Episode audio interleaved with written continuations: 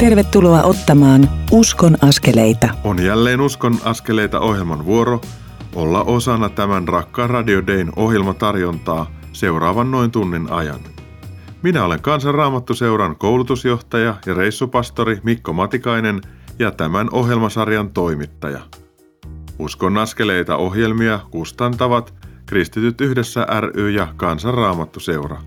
Lisätietoja niistä saat osoitteista kry.fi ja kansanraamattuseura.fi. Tämä ohjelma koostuu kolmesta osuudesta, joissa jokaisessa saat kuulla opetuskeskustelun, jossa avaan kouluttajakollegoitteni kanssa Jeesuksen Luukkaan evankeliumin 10. luvussa opettamaa elämäntapaa. Käytämme tästä lyhennettä L10T, jossa L viittaa siis Luukkaan evankeliumiin 10 sen 10 lukuun ja T-tapaan elää. Tässä ensimmäisessä johdattelemme Matti Mäkisen kanssa siihen, mistä L10T-elämäntavassa oikein on kysymys. Ohjelman toisessa osuudessa Virpi Nymanin kanssa puhumme siunaamisen ja anteeksiannon ulottuvuuksista. Kolmannessa osuudessa puhumme Kristiina Nordmanin kanssa kohtaamisesta ja ruoan siunaamisesta – Ensi viikon ohjelmassa käymme samalla joukolla läpi L10 loput näkökulmat.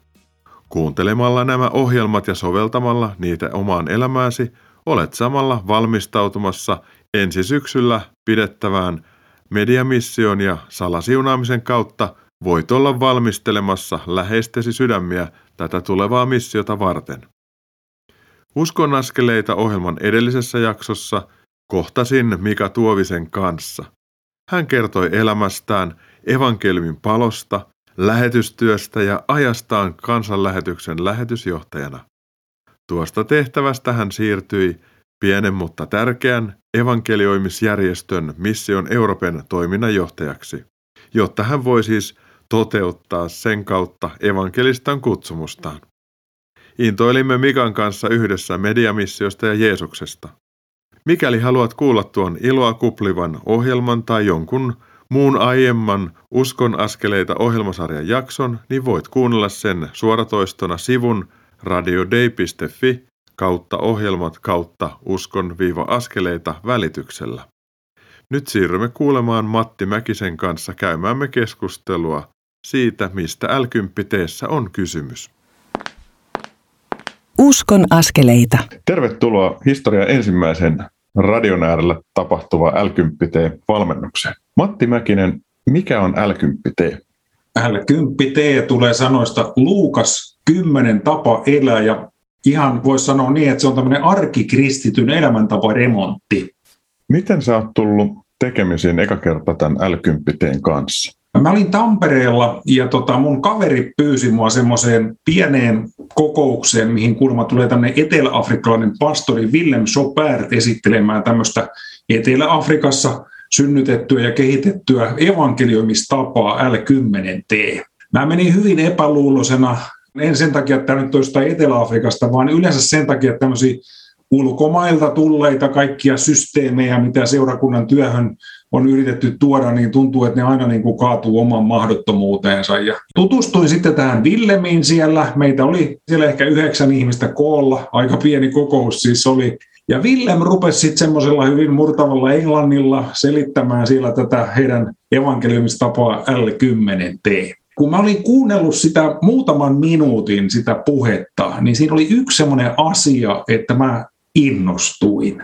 Ja se johtui siitä, että hän kertoi, että he toteuttaa siellä Etelä-Afrikassa tätä L10 niin 3-99-vuotiaille ihmisille. Mä ajattelin, että kolme vuotiaille, että hetkinen, koska mulla on aina ollut mielessä se, kun Jeesus on sanonut, että lasten kaltaisten on Jumalan valtakunta, ja että teidän täytyy tulla lasten kaltaisiksi. Mä ajattelin, että jos tämä on niin, niin yksinkertainen juttu, että tämän voi oppia pieni lapsi, niin tämä voi toimia myöskin meillä aikuisilla. Että tämä ei ole semmoinen, että me tehdään hirveä määrä muistiinpanoja ja sitten loppujen lopuksi menee jonnekin mappi ööhön. Tässä on oikeasti jotain sellaista, että mä voin oppia tämän ilman muistiinpanoja. Sitten tämä Willem esitteli sitä juttua siellä ja mä, mä tulin ihan vakuutetuksi, että hei, tämä olisi tosi kova juttu meillä myöskin täällä Suomessa.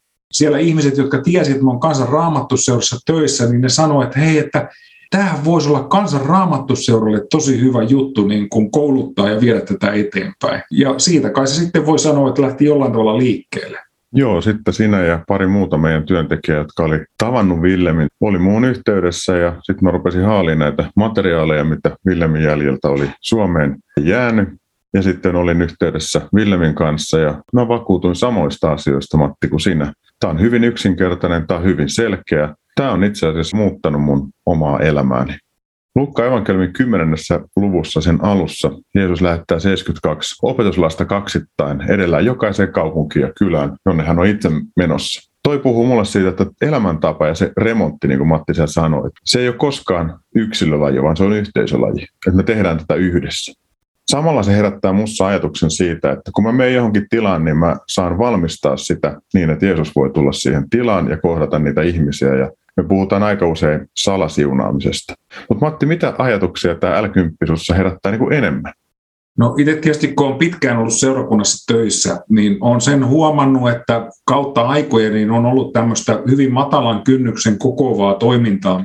Mutta on hirveä joukko ihmisiä, jotka ei ikinä löydä tietä seurakunnan toimintaan tai mihinkään näihin iltoihin. Se johtuu monista syistä. On ennakkoluuloja ja, ja tuntuu, että mä en kelpaa ja, ja ei kiinnosta ja kaikkea tällaista. Ja kun mä ajattelin, että kun Jeesus antaa lähetyskäskyn, mistä Ville myöskin tässä puhuu, niin lähetyskäskyhän on niin kuin annettu meille kaikille kristityille. Et se ei ole pelkästään niin kuin seurakunnan työntekijöille tai lähetystyöntekijöille tai niille ammattilaisille, vaan että se koskee niin kuin meitä kaikkia.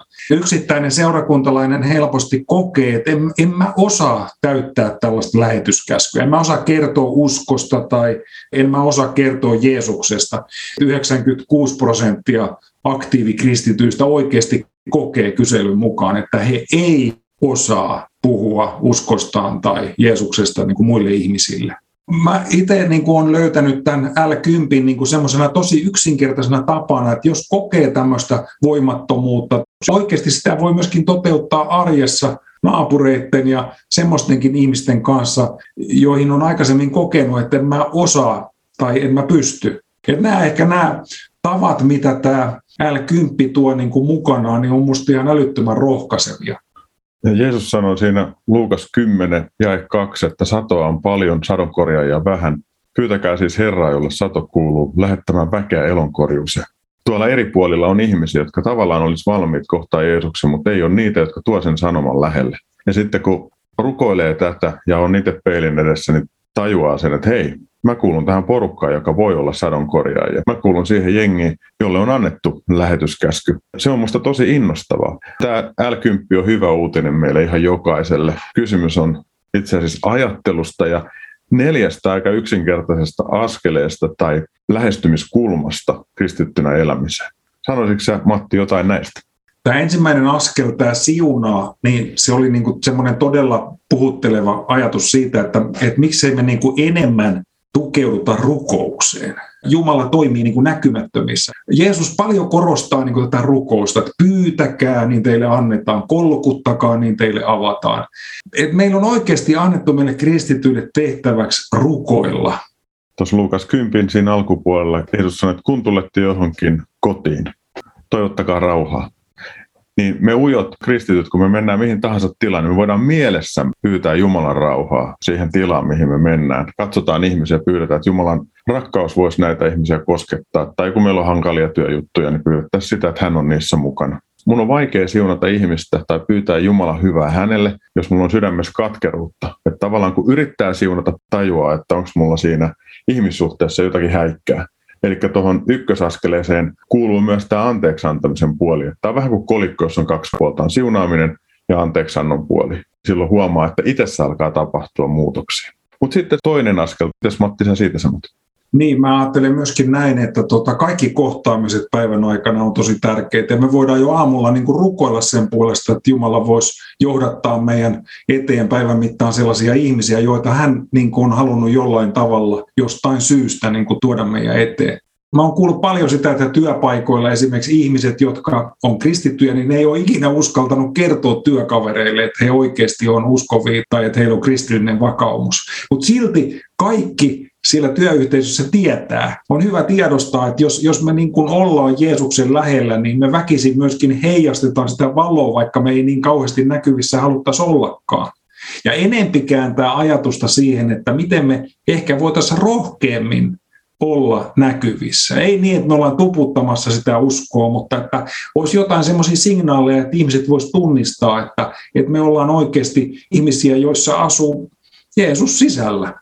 Tuohon liittyy sellainen näkökulma, että kun me ollaan ihmisten kanssa tekemisissä, niin saman tien me voidaan olla heistä kiinnostuneita. Voidaan esittää kysymyksiä ja antaa heidän puhua ja samalla me kuullaan semmoisia elämän alueita, joihin me voidaan sitten käyttää salasiunaamista. Mulla itselleni ruoan siunaaminen on tullut tämän l myötä aika tärkeäksi sen takia, että aina kun mulla on jotakin, mitä mä syön, niin mä tajuan, että se on Jumalan hyvyydestä lähtöisin, että ilman Jumalan antamaa kasvun ihmettä ja niitä ihmisiä, jotka sen duunin tekee, niin mulla ei olisi ruokaa. Siinä voi lyhyesti hiljentyä ja käsitellä vähän päivän asioita, mitä siihen asti on tapahtunut ja nostaa niitä, mitä on vielä tulossa eteenpäin. Mutta sitten tuo kolmas askel tai näkökulma, että auta missä voit. Mitä se Matti sussa herättää? Tässäkin niin kuin me voidaan mennä taas rukous edellä. Jos me pysähdytään kuuntelemaan, niin me kuullaan myöskin paljon niin kuin huolia ja kipuja tästä elämästä. Eli me ollaan aika tämmöisen ongelmakeskeisen elämän ja maailman keskellä, kun me ihmisinä eletään. Ja mitä vanhemmaksi elää, niin tuntuu, että sitä enemmän niin kuin niitä kasautuu. Niin se, että me voidaan kantaa toisia ihmisiä rukouksissa. Ja sitten jos tulee semmoinen tilanne niin kuin jossain kohdassa, että voi että mä olisin voinut auttaa niin tuossa tilanteessa, niin itse mä koen sillä lailla, että ei niitä tarvitse hirveästi murehtia, että miksi mä nyt tajunnut toimia tuossa tilanteessa, vaan ajattelen se enempikin niin, että Jumala haluaa myöskin kasvattaa meitä elämässä. Ja sitten kun tulee seuraavan kerran samanlainen tilanne, niin me ollaan valmiimpia myöskin toimimaan käytännössä niin, että me voitaisiin jollain tavalla olla konkreettisesti avuksi toisille ihmisille. Tuossa askeleessa on myös ajatus, että auta missä voit. Eli Jumala on uskonut meille meidän elämään asioita, joita me voidaan antaa eteenpäin, kun me huomataan, että toisella on tarve. Jos toisella on tarve, niin se ei ole muuta pois, jos antaa pienen summan tai antaa aikaansa tai osaamista toisen hyväksi. Nämä kolme askelta, siunaaminen, kohtaaminen, auta missä voit, niin niissähän ei tarvitse sanoa ääneen Jeesus, vaan osoittaa hänen rakkauttansa. Ujoinkin kristitty näihin pystyy. Ja sitten on myös sellaisia tilanteita, että me ei voida auttaa konkreettisesti millään tavalla, mutta meitä alkaa rukoiluttaa ja me voidaan aina tarjoutua rukoilemaan sen ihmisen puolesta, kun ollaan kahden kesken. Ja yllättävän usein ihmiset hyväksyy sen rukoustarjouksen. Siitä oikeastaan liutaan aika sujuvasti tuohon neloseen, eli Kerro Jeesuksesta. Jos me enempi ja enempi opitaan luottamaan siihen, että Jumala oikeasti on elävä, hän oikeasti niin tekee työtä niissä ihmisissä, myöskin joiden puolesta me rukoillaan. L on se idea, että me voidaan jakaa sellaisia tarinoita, joissa me koetaan, että Jumala on jollain tavalla oikeasti toiminut ja, ja vaikuttanut meidän elämässä. Keskustelun ja kysymysten avaukseksi niin voidaan kertoa oikeasti niin kuin omasta elämästämme kokemuksia. Jeesuksesta kertominen on 96 prosentille tosi vaikeaa. Eihän meidän aina tarvitse itse olla kertomassa, vaan me voidaan olla sitten johdattamassa ihmisten elämään kirjoja tai lehtiä tai elokuvia tai ihmisiä, jotka kenties osaa tätä asiaa sanottaa niin, että se sanoma menee perille. Sittenhän on olemassa toi mystory.com-sivusto, mistä löytyy ihmisten tarinoita siitä, miten he on kohdannut Jeesuksen ja Jeesus on heitä auttanut. Nämä neljä askelta nousee raamatusta, Jeesuksen opetuksesta ja meitä kutsutaan olemaan raamatun äärellä, olemaan sillä vuorovaikutuksessa pyhän hengen kanssa. Ja jotta me kestetään tällä matkalla, niin me tarvitaan se l kaveri tai semmoinen porukka, jonka kanssa näitä asioita jaetaan ja rukoillaan myös tavoitteellisesti. Matti, sä oot sanonut joskus semmoisen ajatuksen, että meidän elämään vaikuttaa se, että millainen Jumalakuva meillä on. Mitä sä tarkoitat tällä? Monilla kristityillä voi Jumalakuva olla vääristynyt. Eli jos me ajatellaan niin kuin raamatun Jumalakuvaa, niin se on vähän, että minkä varaa me rakennetaan se meidän kuva Jumalasta. Kun Jeesus kohtaa ihmisiä evankelistojen mukaan, niin sielläkin me nähdään, että siellä on hyvin erilaisia ihmisiä erilaisine Jumalakuvineen. Esimerkiksi kirjanoppineet ja fariseukset jotenkin mieltää sen Jumalan tällaiseksi hyvin lakihenkiseksi ja tuomitsevaksi. Mutta sitten Jeesus avaakin kuvaa Esimerkiksi Tuhlaajapoika tarinassa isästä, joka juoksee riemuiten poikansa vastaan ja välittämättä siitä, että tämä poika haisee sianlannalle ja on ollut tekemisissä täysin epäpyhän eläimen kanssa, johon juutalaisilla ei ollut lupaa eikä edes koske, niin hän halaa ja suutelee sitä poikaa välittämättä siitä, että se haju tarttuu vaatteisiin. Mun mielestä tämä Jeesuksen antama kuva Jumalasta, niin meidän pitäisi enempi juurtua siihen, että tämä taivaallinen isä on oikeasti niin kuin rakastava isä, joka on meidän puolella eikä meitä vastaan. Mehän ollaan välittämässä tätä kuvaa toisille ihmisille. Sen takia on tärkeää, että, että se meidän oma Jumalan kuva on, on niin kuin oikeanlainen, että mekin voitaisiin olla rakastamassa täällä toisia ihmisiä. Matti, sä oot muusikko ja sä oot kiteyttänyt sen kautta, miksi tämä Luukas Kymppi on hyvä ja kova juttu.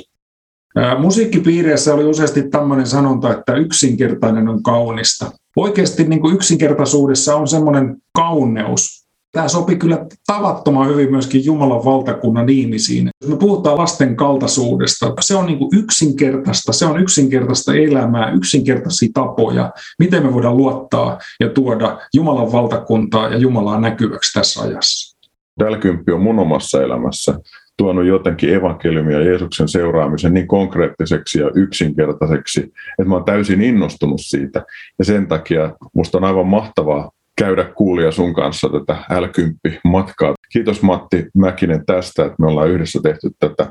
Ihan kohta. Mä keskustelen toisen työtoverini Virpi Nymanin kanssa tästä askeleesta yksi, eli siunaaminen ja anteeksanto. Ajattele, sovella ja toimi, niin sun elämäsi muuttuu. Sydämellinen kiitos Matti tästä, jatketaan yhteistä matkaa. Kiitos Mikko. Lämmin kiitos Matti Mäkinen tästä. Kiitos yhteisistä työvuosista ja runsasta Jumalan siunausta nykyisiin tehtäviisi Lempäälän seurakunnassa. Kuuntelemme nyt kappaleen Minä rakastan sinua, Herra, Kristiina Tanhualaihon laulamana. Tuon kappaleen myötä siirrymme tämän Uskon askeleita ohjelman toiseen osuuteen, jossa käyn Virpi Nymanin kanssa opetuskeskustelun aiheesta siunaaminen ja anteeksianto. Kanavalla kannattaa pysyä.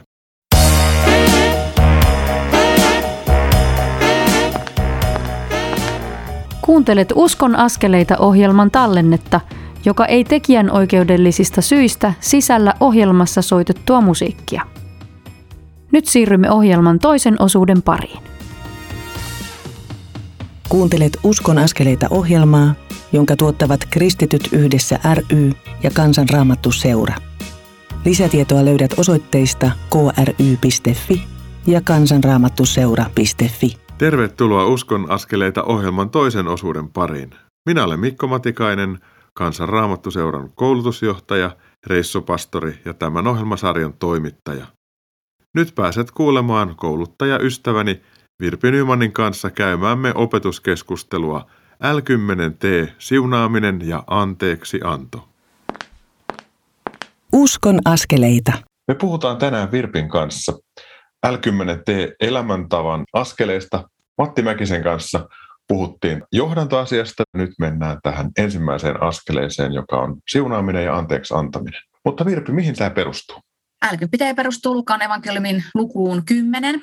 Jeesus antaa siellä ohjeita opetuslapsille, menkää pareittain, minä tulen kohta perästä.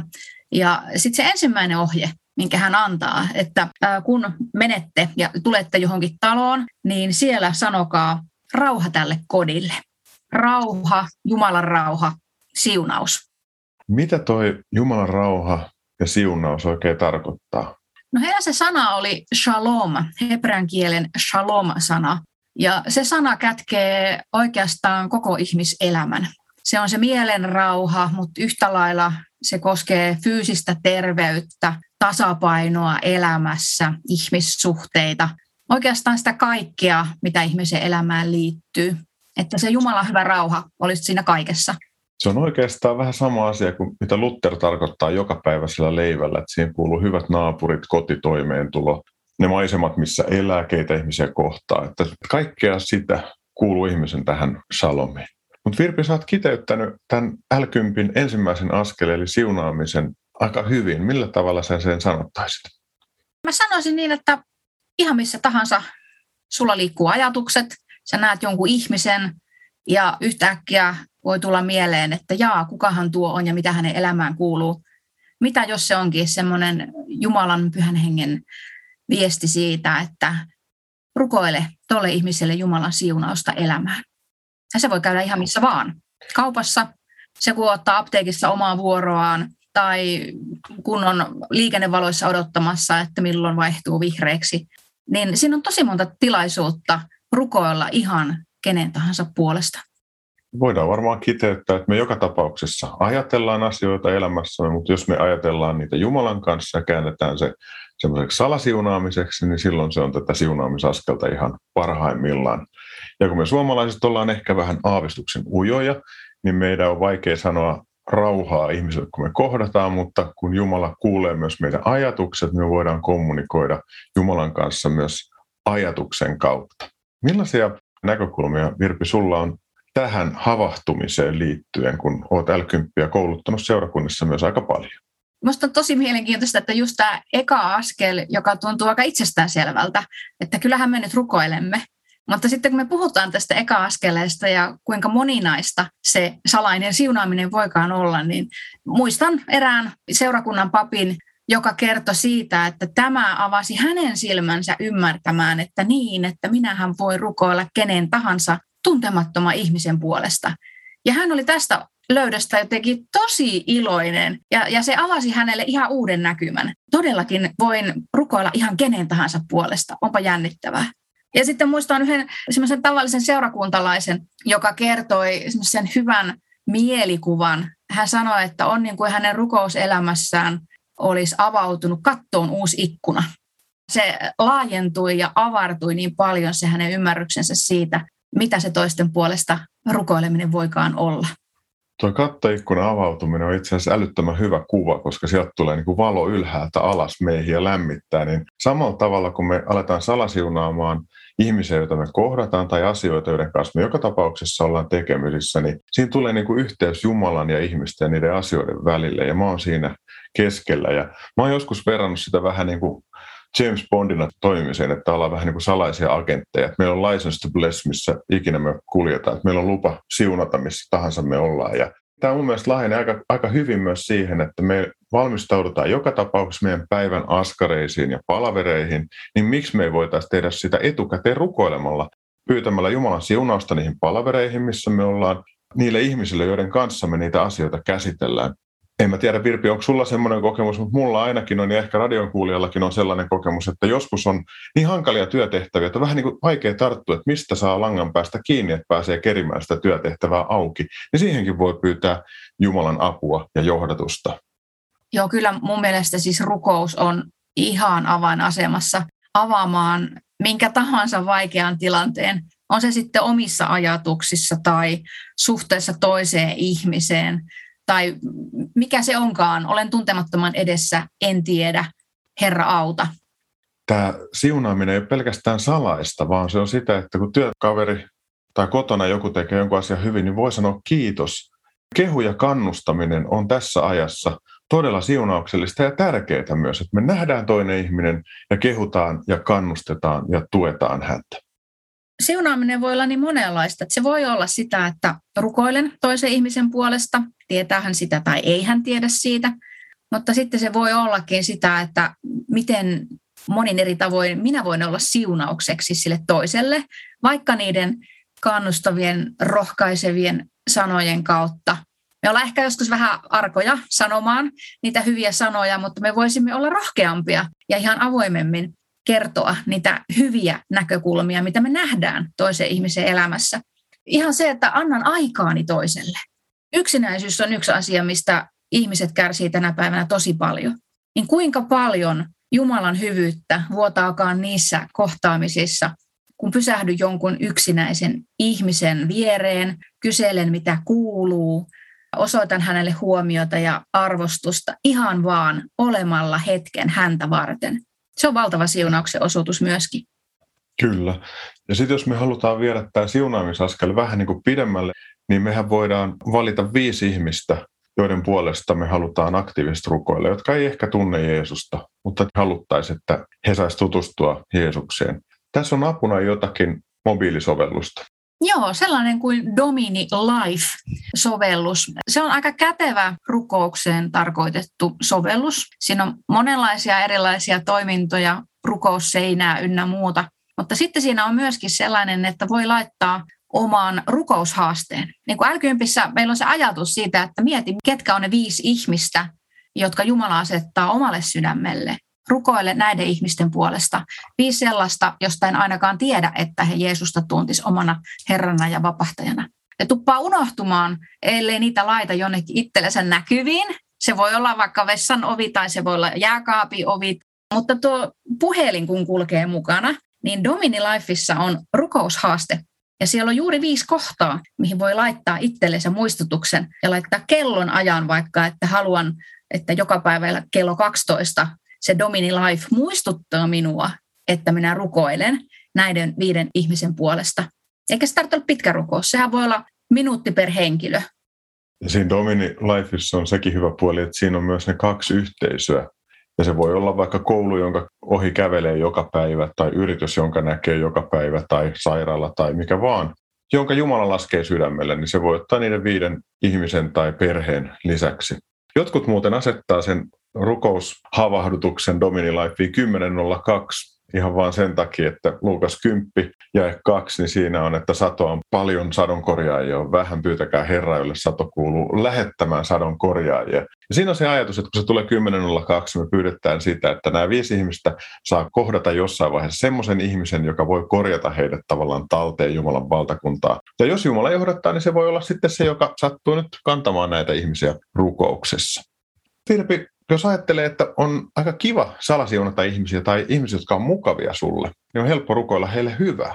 Mutta mitä sitten, jos on hankala tyyppi, tai jos on sulle hankala tyyppi, niin mihin tämä askel yksi tai näkökulma yksi kutsuu? No on ainakin omakohtaisia kokemuksia siitä, että jos jonkun ihmisen kanssa on hakausta, ristiriitaa, silloin ei kovin vapaasti halua myöskään Jumalalta pyytää, että siunaappa nyt tuota ihmistä.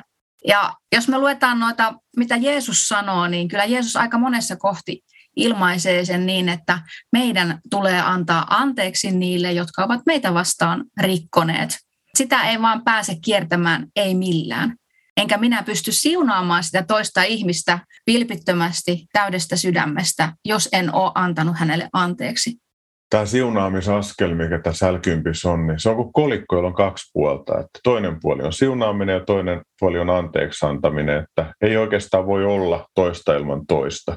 Ja tämä kutsuu meidät elämään siinä kattoikkunan valossa myös siinä, että nämä katkeruuden juuret tulee näkyväksi ja tunnustaa Jumalalle, pyytää niihin apua. Et itse asiassa tämä askel yksi on tosi iso.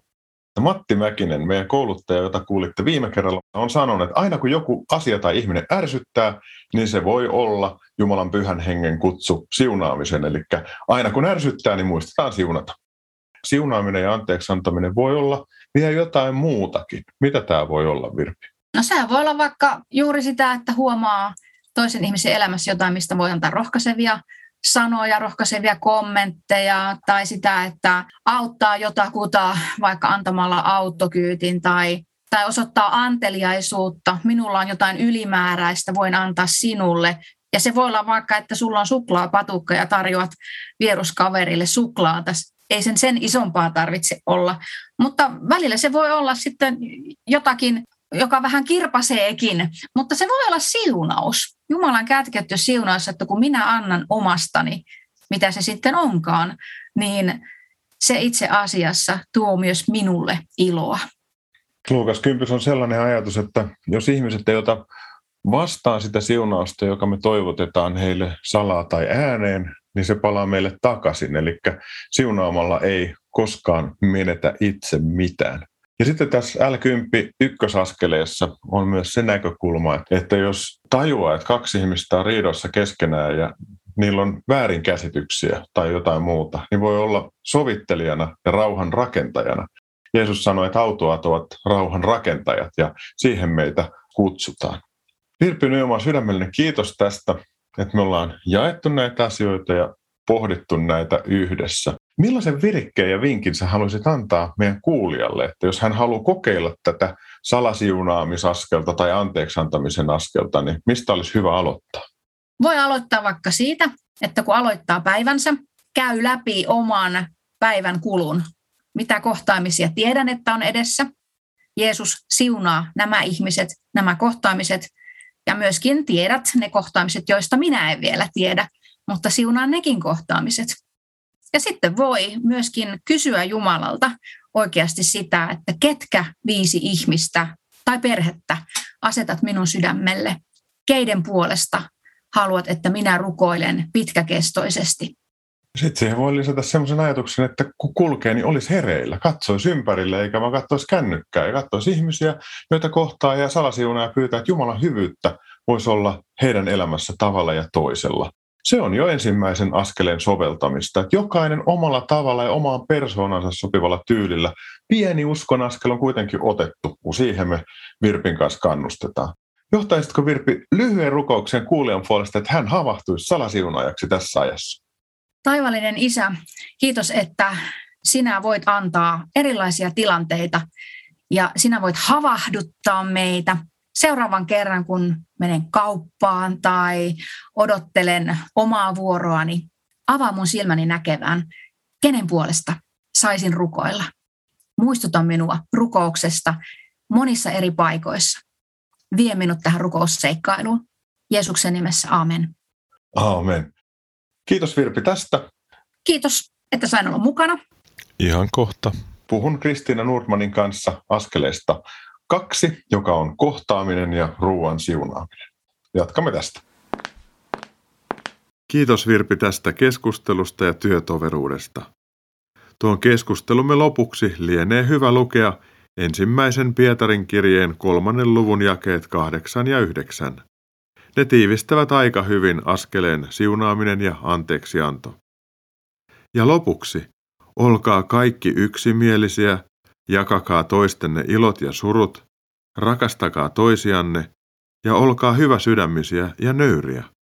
Älkää vastatko pahaan pahalla, älkääkä herjaukseen herjauksella, vaan päinvastoin siunatkaa. Siihen teidät on kutsuttukin, jotta perisitte siunauksen. Kuten hyvin tiedämme, maailmamme tilanne on levoton ja se heijastuu vääjäämättä myös meihin. Kuuntelemme tässä välissä kappaleen Siunaa koko maailmaa Pepe Johanssonin esittämänä. Tuota kappaletta kuunnellessa voimme samalla rukoilla tämän levottoman maailman puolesta. Kun pyydämme Jumalaa siunaamaan maailmaa, niin samalla liuumme uskon askeleita ohjelman kolmannen osuuden pariin. Siinä käymme kouluttajaystäväni Kristiina Nordmanin kanssa opetuskeskustelun otsikolla L10T, kohtaaminen ja ruoan siunaaminen. Pysyttelepä tällä kanavalla ja uskon askeleiden matkassa.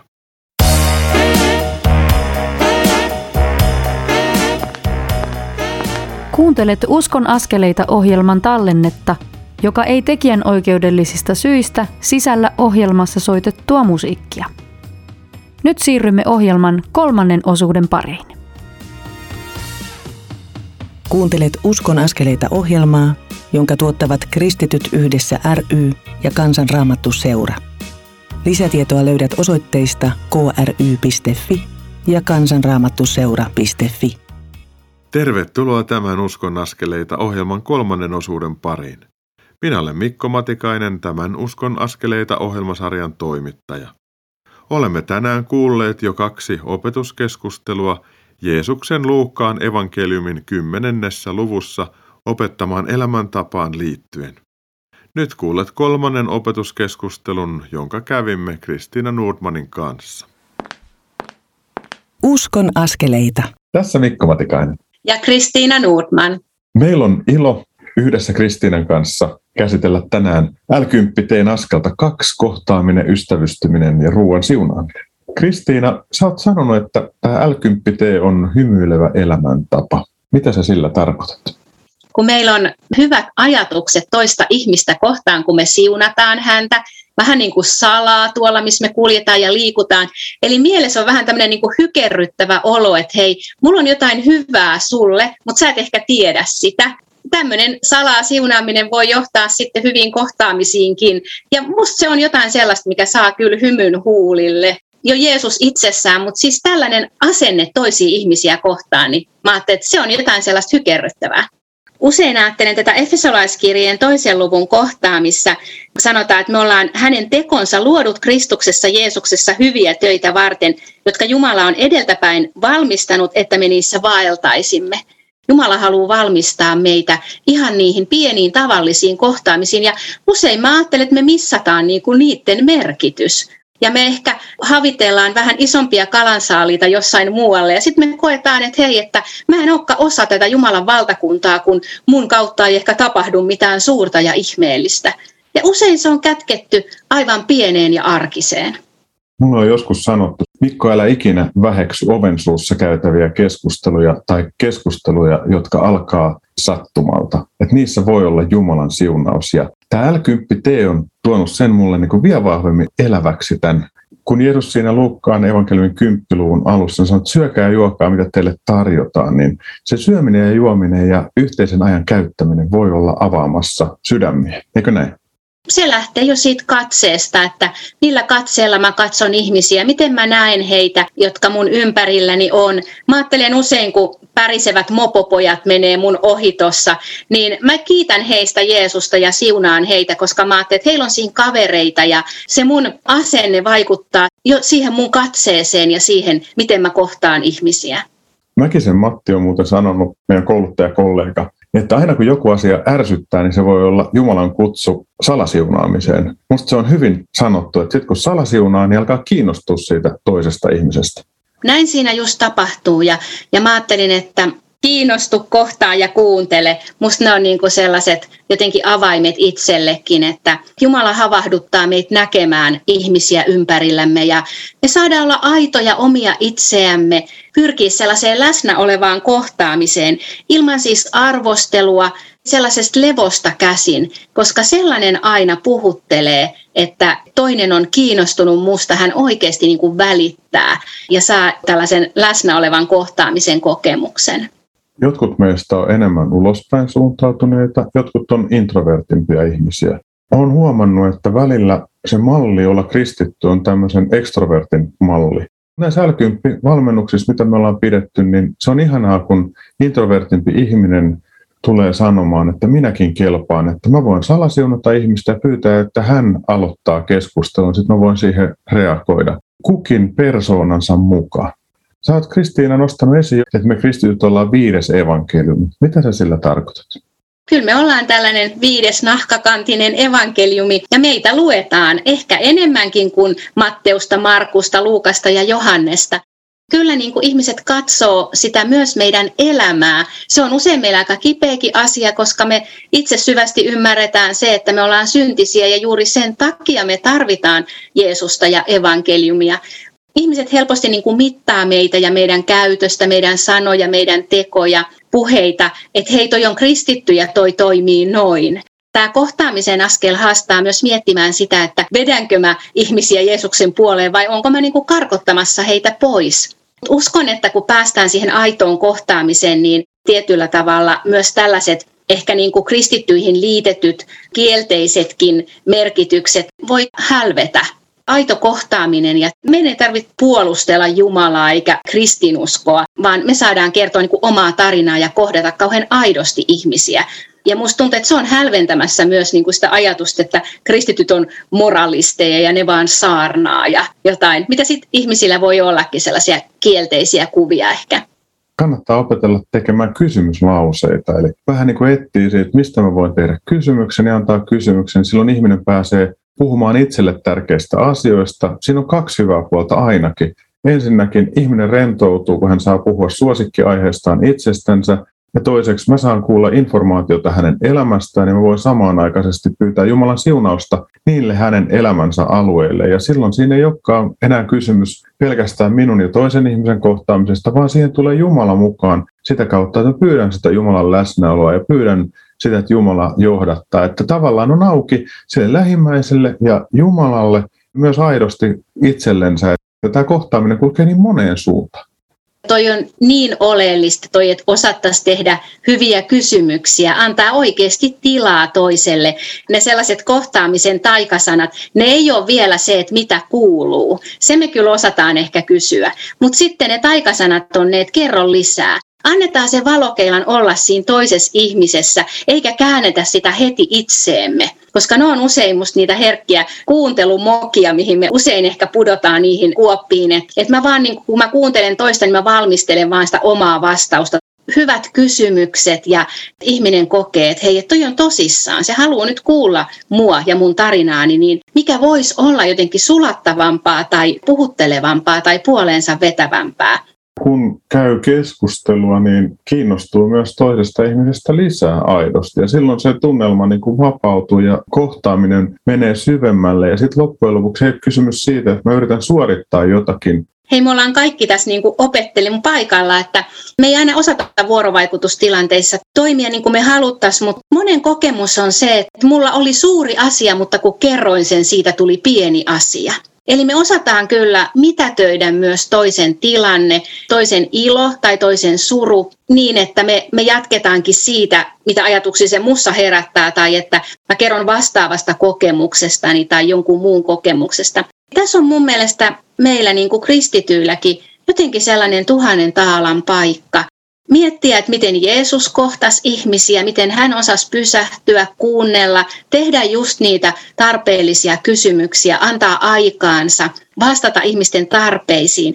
Kaikkea tätä ihmeellistä voi tapahtua, kun me maltetaan antaa tilaa sille toiselle, että se toinen tulee nähdyksi ja kuulluksi. Se on niin valtavan hoitava ja parantava kokemus. Se luo valtavasti toivoa ihmiselle. Hänet nähdään. Ja sitten kun me kristityt viimein oivallettaisiin se, että me olemme pyhän hengen temppeleitä ja Kristus asuu meissä. Jos me annamme hänelle tilaa näissä kohtaamisissa ja me katsomme toista ihmistä Kristuksen silmin ja osoitamme hänelle Kristuksen rakkautta, ja silloin me voidaan rentoutua siinä kohtaamisessa. Mun ei tarvitse yrittää. Mä luotan siihen, että pyhä henki johdattelee kun ei ole sanottavaa, niin on hetken aikaa vaikka hiljaa. Ja meidän on hyvä muistaa, että ihminen ei ole evankelioinnin kohde ensisijaisesti, vaan hän on lähimmäinen. Ja me luotetaan pyhä henki, että kun pyhä henki johdattaa, niin se keskustelu kääntyy jossakin vaiheessa Jeesukseen. Silloin se on luontevaa. Niina Junttila on sanonut jotakin tosi viisasta. No joo, hän on tämmöinen kasvatuspsykologian dosentti, joka on tutkinut paljon yksinäisyyttä ja hän on sanonut näin, että kohtaamisen arvoa ei vielä täysin ymmärretä. Ilman kohtaamista ihminen voi huonosti, kun tulee kohdatuksi mikä tahansa on mahdollista. Tämä on viisaasti sanottu ja uusimman tutkimuksen mukaan, mikä tämän vuoden alussa julkistettiin liittyen yksinäisyyteen, niin suomalaisten kokema yksinäisyys on edelleen lisääntynyt. Aiemmin noin joka viides suomalainen koki yksinäisyyttä ja nyt tämän uuden tutkimuksen mukaan noin joka kolmas. Ja tämä on niin kuin sellaista yksinäisyyttä, mikä oikeasti sairastuttaa ihmistä. Ja mä ajattelen, että tämä, että kun me luetaan tällaisista tutkimuksista, niin me voidaan todellakin lukea näitä tutkimuksia rukoillen ja miettien, että Herra, kenen luo haluat minut johdattaa tänään? Kuka on se ihminen, joka tarvii mun hyvän katseen, mun rohkaisevan sanan? Ja mä ajattelen, että nämä on niitä askelia, joita Jumala mielellään valmistaa meille etukäteen. Mutta ehkä kysymys on jostain sellaisesta havahtumisesta ja ehkä sen niin kristityn identiteetin löytymisestä. Minä saan tällaisenani olla Jumalan käytössä ja Jumalan valtakunnassa toimia, että nähdä niin se pieni ja hyvä ja merkityksellinen siinä omassa arjessa. Filippiläiskirjeessä luvataan, että Jumala saa teissä aikaan sen, että tahdotte tehdä ja myös teette niin kuin on hänen hyvä tarkoituksensa. Me saadaan kaikessa luottaa jäädä niin kuin ihan koko painollamme Jumalan varaan. Hän tekee meissä sitä ja vaikuttaa sitä, mitä hän haluaa meidän kautta tehdä. Kristiina, sulla on hyvä esimerkki ystäväni kertoi, että hänelle tuli mieleen vanha luokkakaveri. Ja hän vähän empi, että voiko hän ottaa yhteyttä, kun on niin vuosia mennyt siitä, että he on viimeksi tavannut ja ollut yhteydessä. Mutta hän rohkaistui ottamaan yhteyttä ja, ja hän sai kuulla niin kuin tämän luokkakaverinsa suurista isoista vaikeuksista. Hän halusi heti jakaa elämänsä ja sitten mun ystävä sai puolestaan jakaa omaa elämää ja kertoa, mitä rukous ja usko hänen elämässään on auttanut niin kuin kaikissa vaikeissa vaiheissa. Ja näin heillä niin kuin tämä jotenkin ystävyys uudistui sieltä vuosien takaa, mutta sitten kävi niin, että, että aika pian tämä entinen luokkakaveri sairastui vakavasti ja, ja sitten hän kuoli. puhuttiin tämän ystäväni kanssa siitä, että tämä oli niin kuin juuri Jumalan aikataulu tavallaan, että tämä ihminen sai kuulla, mihin toivonsa voi laittaa niin eläessä kuin kuollessa.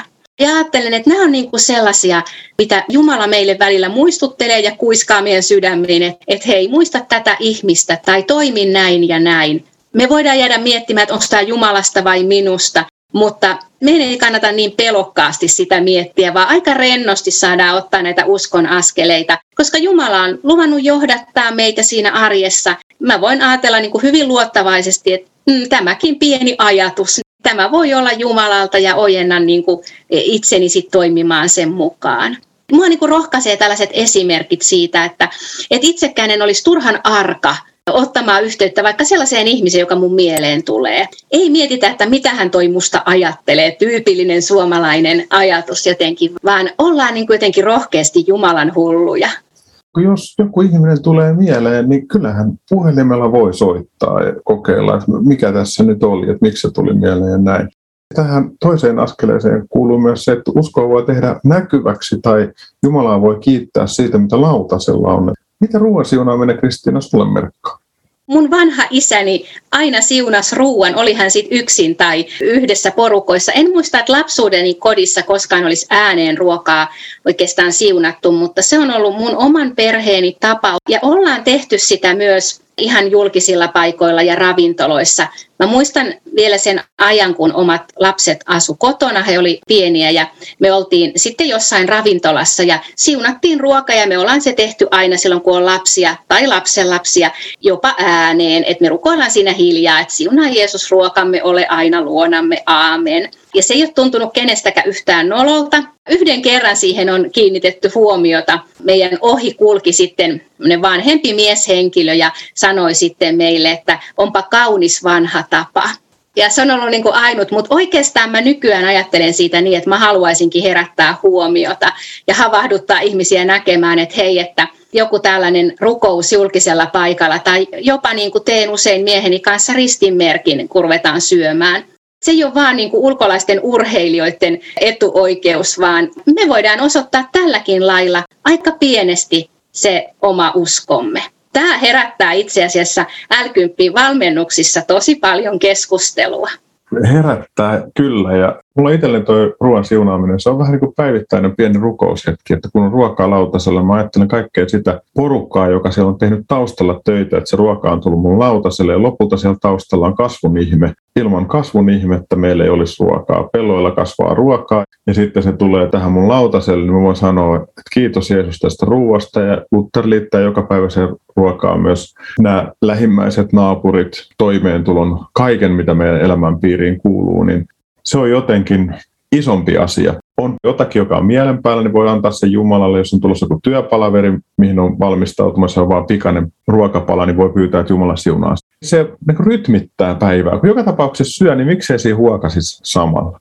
Askel kaksi, niin tämä on tämmöistä pitkäjänteistä luottamuksen siltojen rakentamista, joka tapahtuu vähän niin kuin huomaamatta. Voi kutsua ihmisiä seurakunnan pienryhmään tai jonnekin, kun sen aika sopivasti on, ja, ja osoittaa sitä Jumalan rakkautta. Kristiina Nordman, sä oot sanonut, että tämä on hymyilevä elämäntapa, niin johdatatko hymyilevään pieneen rukoukseen? Rakas taivaallinen Isä, kiitos siitä, että sä oot luonut valmistaa meidän, meille niitä askelia, joita sä haluat, että me sinun omasi otamme. Kiitos siitä, että et pane meitä kulkemaan yksin, vaan oot antanut meille pyhän hengen meidän matkakumppaniksi ja johdattajaksi. Auta meitä näkemään arjessa kaikki niiden pientenkin kohtaamisten merkitys. Vaikkei se johtaisi vielä puheeseen hengellisistä asioista, niin anna meille sellainen katse, mikä Jeesuksella oli. Lisää meidän rakkautta toisia ihmisiä kohtaan. Vaikuta sinä meissä tahtomista ja tekemistä. Kiitos, että saadaan olla osa sinun valtakuntaasi ja me saadaan jokainen olla omalla paikallamme ja tavallamme sinun valtakuntasi kokoaikaisia työntekijöitä. Kiitos, että varustat meitä. Ole siunaamassa meitä jokaista kuulijoita ja meitä itse kutakin Jeesuksen nimessä. Aamen. Aamen. Ensi jaksossa juttelen Matti Mäkisen kanssa. Me puhutaan askeleesta kolme, eli auta missä voit. Pysyppä mukana. Siunausta Kristiina sulle. Jatketaan myöhemmin uudestaan. Kiitos samoin. Annan nyt muutaman ajatuksen tänään kuulemiimme L10T-opetuskeskusteluihin liittyen. 1. Pyydä Jeesusta opettamaan sinulle elämäntapaa, jossa voit olla avoin Jumalalle, lähellesi uskotuille ihmisille ja katsoa itseäsi rakastavalla tavalla. 2. Opettele salasiunaamaan toisia ihmisiä ja pyytämään Jumalaa siunaamaan työtäsi. Jos tunnistat anteeksi antamattomuutta toista kohtaan, niin pyydä Jeesusta auttamaan sen kanssa. 3. Kuuntele toista ja tunnista hänen kaipauksiaan. Jos sinulla on jotain, millä voit auttaa, niin auta. Osaa myös pyytää apua toiselta, jotta voitte kohdata ja toinen saa mahdollisuuden antaa. 4. Mausta ruokasi kiittämällä Jumalaa ja siunaamalla ruokasi. Älä pidä kaikkea hyvää elämässäsi itsestäänselvyytenä. Kiitä niistä asioista Jumalaa ja kiitä myös viljelijöistä ja ruokasi valmistaneista. Nämä kuulemasi virikkeet löydät jonkun ajan kuluttua myös Uskon askeleita Facebook-seinältä. Nyt päättyvän ohjelman kuulet uusintana lauantaina kello 18 ja sunnuntaina aamuyöllä kello 02. Uskon askeleita ohjelmien podcastit löytyvät osoitteesta radiodei.fi kautta ohjelmat kautta uskon-askeleita. Minä Mikko Matikainen kiitän sinua tästä yhteisestä hetkestämme näillä rakkailla radiodein armon aalloilla. Tänään kävimme läpi kolme osaa L10T elämäntavasta opetuskeskustelujen kautta.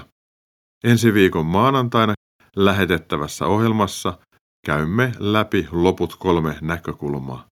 Tervetuloa kuulolle jälleen silloin. Otetaan elämässämme niitä pieniä mutta tärkeitä uskonnaskeleita. Siis ensi viikkoon. Moi moi!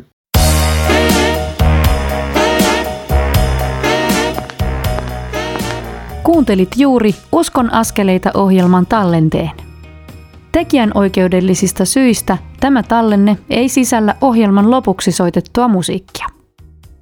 Kiitos, että kuuntelit. Siunattua päivää ja hyviä uskon askeleita.